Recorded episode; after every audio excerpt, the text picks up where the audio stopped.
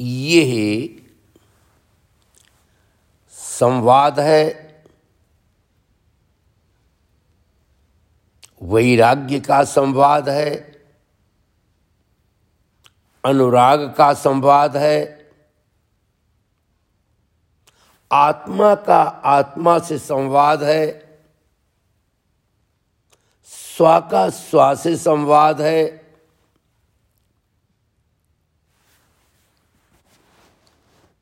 हम सभी चेतनाएँ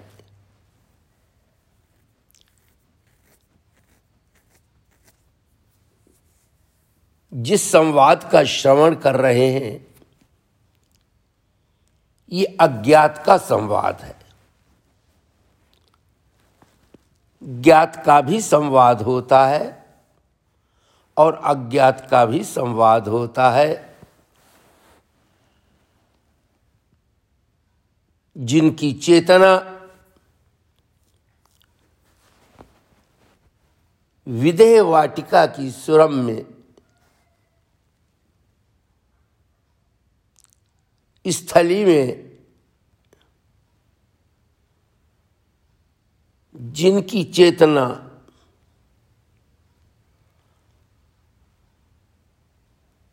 स्वरामम स्वराम में रमण करती है। उन्हीं को महापुरुषों ने सदगुरु के नाम से संबोधित किया है। महर्षि अष्टावक्र की आत्मा और राजा जनक की आत्मा में कोई अंतर नहीं है। सदगुरु की आत्मा और शिष्य की आत्मा में कोई अंतर नहीं है। ये जो शरीर है, इनके अपने अलग अलग आकार हैं अलग अलग नाम हैं। लेकिन आत्मा का न कोई रूप है, न कोई नाम है। आत्मा तो अनामी है और निराकार है। शरीर के अपने सुख हैं, दुख हैं, लेकिन आत्मा का तो उस अपने अज्ञात अस्तित्व से नित्य मिलन है, नित्य योग है। प्रत्येक आत्मा को अपना परमात्मा नित्य प्राप्त है। आत्मा सदैव ही परमात्मा में नित्य निवास करती है।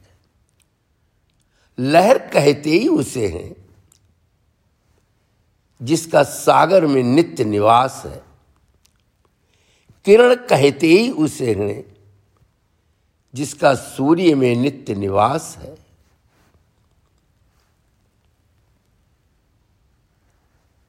बस अंतर यहाँ आ जाता है कि वही किरण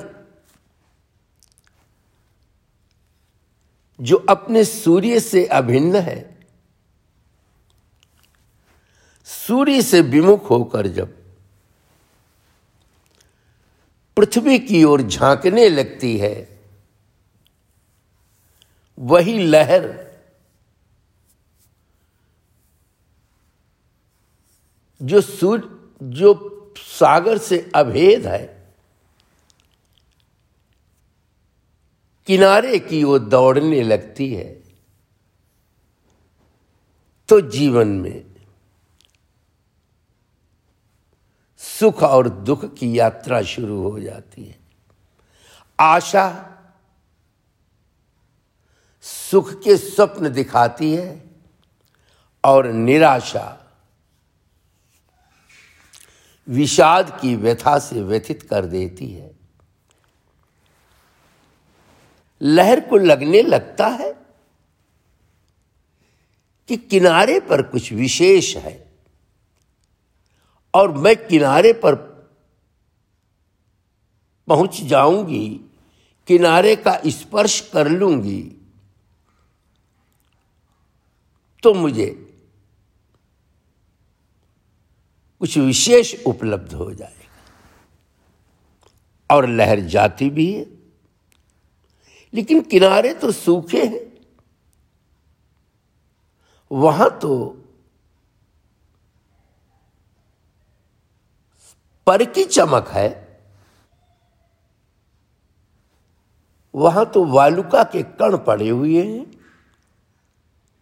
जिन पर सूर्य की रोशनी पड़ती है और वो चमकते हैं। उन कणों में अपनी कोई चमक नहीं है। इस शरीर में अपनी कोई चमक नहीं है।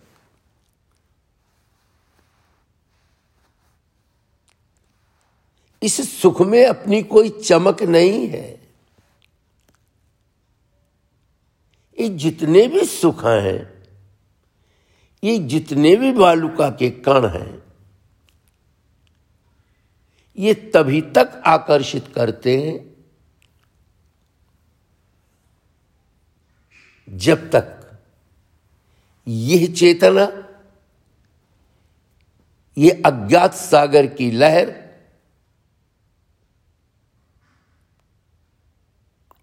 उन कणों को पसंद करती है। जब तक ये सूर्य की किरण पृथ्वी से कुछ उपलब्ध करना चाहती है, लेकिन स्वप्न कितना भी मधुर हो, कितना भी आकर्षक हो वहाँ उपलब्धि तो कुछ होती नहीं। हे चेतनाओं, इस संसार में आज तक किसी व्यक्ति को कुछ भी ऐसा उपलब्ध नहीं होता है जो सदैव के लिए उसे उपलब्ध हो जाए। महर्षि अष्टावक्र। विदेह वाटिका में बोध वृक्ष की छाया में बैठे हुए अपने प्रिय शिष्य, अपने प्रिय आत्मन महाराजा जनक से कह रहे हैं, हे राजन, तुम्हारे ऊपर भगवान की अहेतु की कृपा है। जो तुम्हें आज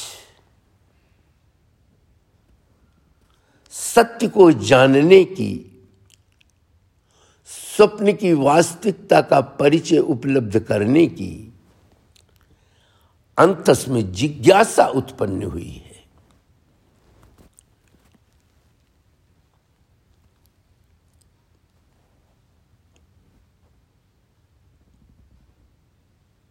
जैसे ये विदेह वाटिका है, बोध वाटिका है, ऐसे ही प्रीति वाटिका है। इसे विदेह वाटिका इसलिए कहते हैं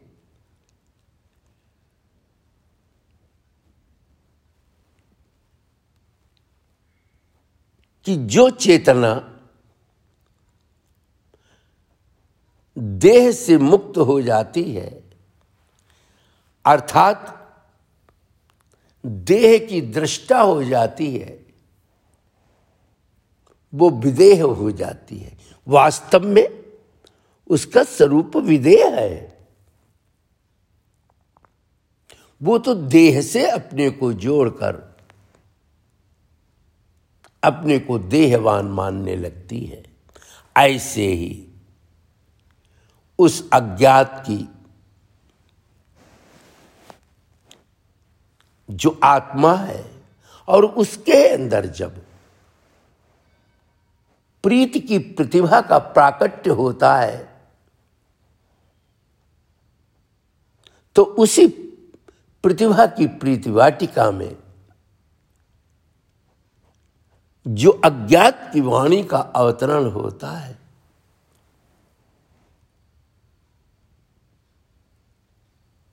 वो उस अज्ञात की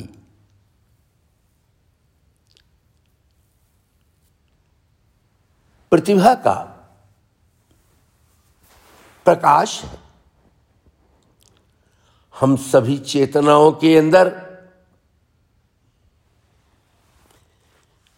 अज्ञात की प्रतिभा छिपी हुई है। बोध के स्वरूप में और प्रीत के स्वरूप में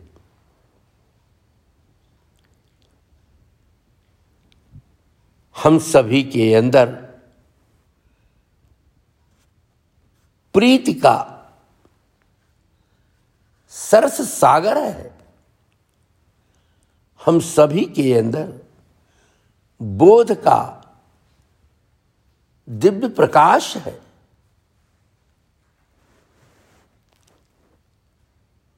हम सभी चेतनाएँ असंग भाव में अवस्थित हो सकते हैं, विदेह भाव को उपलब्ध हो सकते हैं और प्रीत के रस से आनंद के रस से विभोर हो सकते हैं। क्योंकि बोध आत्मा का स्वरूप है, प्रेम आत्मा का स्वरूप है। प्राणी मात्र में बोध और प्रेम की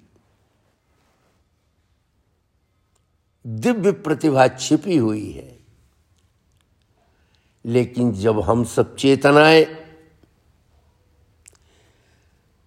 दृश्य की ओर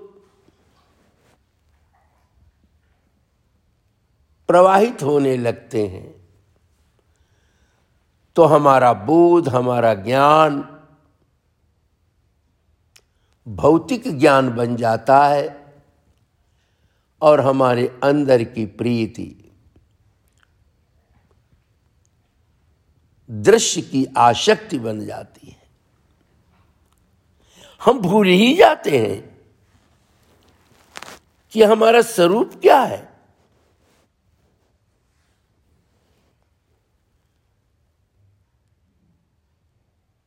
हम सभी चेतनाएँ मानने लगते हैं। कि हम तो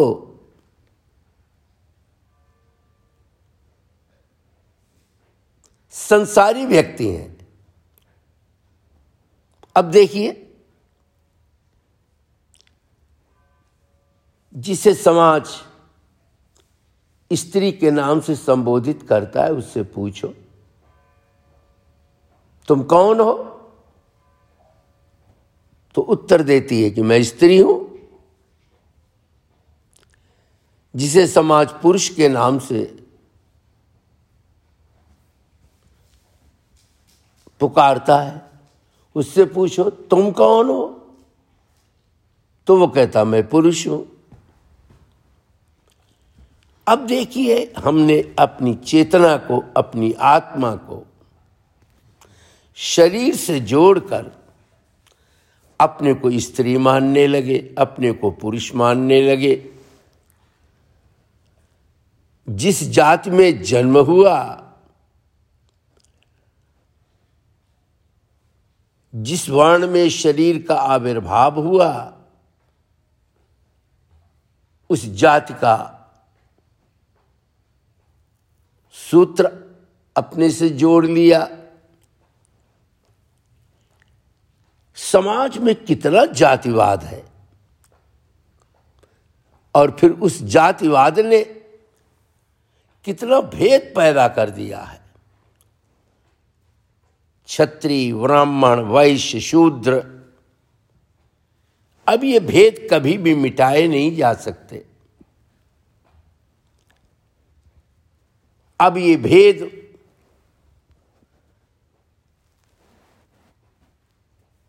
जीवन की राजनीति क्षेत्र के सघन वृक्ष बन गए हैं। अध्यात्म हमें बोध कराता है कि हे चेतनाओं, एक बार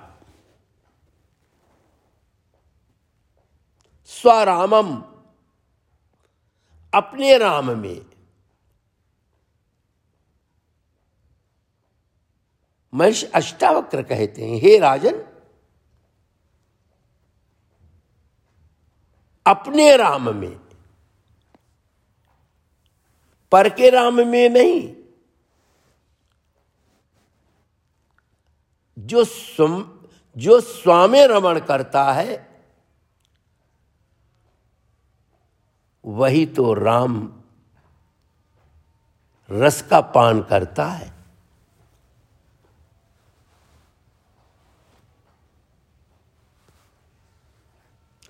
जिसे एक बार भी अंदर के आनंद का स्वाद मिल जाता है, फिर वो ये बाहर के सुख, उसके लिए अपनी कोई अहमियत नहीं रखते। उस व्यक्ति के लिए बाहर के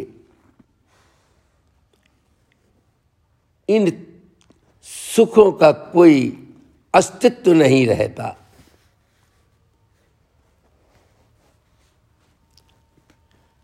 महेश रमन कहते हैं, हे राजन सल्लकी पल्लव प्रियतम। एक सल्ल की वेल होती है जो बहुत बहुत मधुर होती है। उसके पत्ते अगर कोई हाथी खा ले,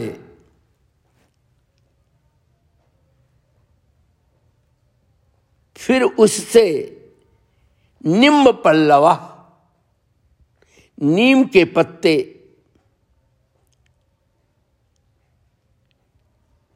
ग्रहण नहीं किए जा सकते। उन्हें ग्रहण करके न हर्षयंती उसे हर्ष प्राप्त नहीं होता। जब जीवन में वैराग्य का प्रकाश अवतरित होता है और फिर अंदर में जो रस मिलता है,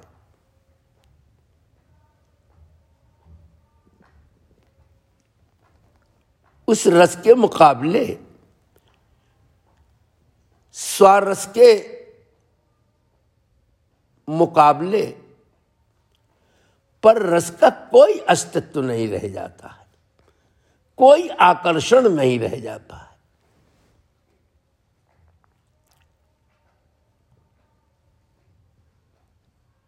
ये संवाद, ये अज्ञात की वाणी, हम सभी चेतनाओं को ये प्रेरणा देती है, ये प्रकाश देती है कि हे चेतनाओं, एक बार अपने अंदर के खजाने को भी तो देखो, वहाँ संपदा के सुमन खिले हुए हैं। और वो ऐसी संपदा नहीं है जिसको चोर चुरा ले या जिनका कोई अपहरण कर ले। वह शांति की संपदा है। वह स्वाधीनता की संपदा है। वह आनंद की संपदा है। वह विश्राम की संपदा है। कभी आपने देखा है? किसी स्वान को किस तरीके से वो अपने मुँह में सूखी हड्डी लिए लिए इधर उधर भागता है और उसे जब चचोड़ता है, खाता है तो वही हड्डी उसके मुँह में छिदती है और उसका ही रक्त जब उसकी जिभ्या को स्पर्श करता है, तब उसे बहुत अच्छा लगता है। लेकिन क्या स्वान को समझाया जा सकता है कि हे स्वान, जिस हड्डी को तू अपने मुँह में लिए हुए है, उस हड्डी में कोई रस नहीं है। हे चेतनाओ, इस शरीर में कोई रस नहीं है।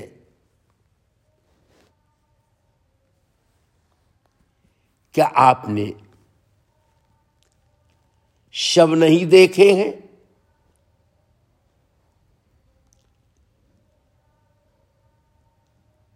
जब घोंसले से पंछी उड़ जाता है और घोंसला खाली पड़ा रहता है तब उस घोंसले को लोग उठाकर फेंक देते हैं। शरीर से जब चेतना के सूत्र टूट जाते हैं तो इस मिट्टी के शरीर को, इस शव को, इस लाश को कोई प्यार करता है? ये वही आँखें हैं। ये वही हाथ है, ये वही पैर है। आज ये पैर चल नहीं सकते, आते हाथ उठ नहीं सकते, आज ये आँखें देख नहीं सकती, आज ये वाणी हमेशा के लिए चुप हो गई है। अब ये कान श्रवण शक्ति से विमुक्त हो गए क्या कभी किसी व्यक्ति ने उस मृतक शरीर को प्यार किया है। उसका तो पोस्टमार्टम कराया जाता है, चीड़ा फाड़ा जाता है, जला दिया जाता है, दफना दिया जाता है। इस शरीर का तभी तक महत्व है जब तक इसके अंदर आत्म तत्व का संपर्क सूत्र जुड़ा है। दिया का तभी तक महत्व है, जब तक उसके अंदर ज्योति जग रही है। ज्योति की विदा होती ही मिट्टी के दीप को फेंक दिया जाता है। इस शरीर का तभी तक आकर्षण है, जब तक इसके अंदर आत्मा है। आत्मा का संपर्क सूत्र टूटते ही शरीर मिट्टी कहलाता है।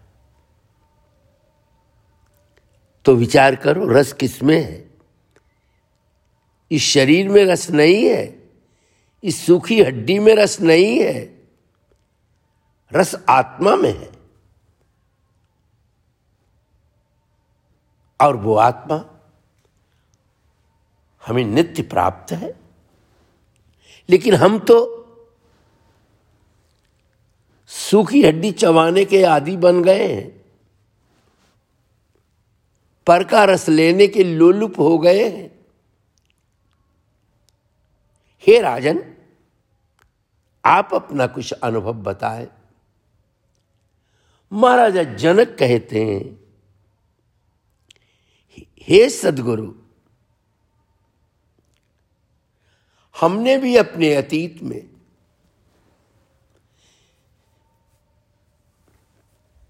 सूखी हड्डियाँ चबाई हैं और यही अनुभव किया है कि इन अस्थियों में बड़ा रस है। लेकिन आपके चरणों में आकर ये प्रकाश मिला, ये रस इन अस्थियों का नहीं है, इन हड्डियों का नहीं है, ये रस तो मेरा अपना है। जिसे हम रस प्रदान कर देते हैं, वही रसमय हो जाता है। जिसे हम पसंद कर लेते हैं, वो हमें अच्छा लगने लगता है। कौन सा वस्त्र अच्छा है, जिसे आप पसंद कर लें?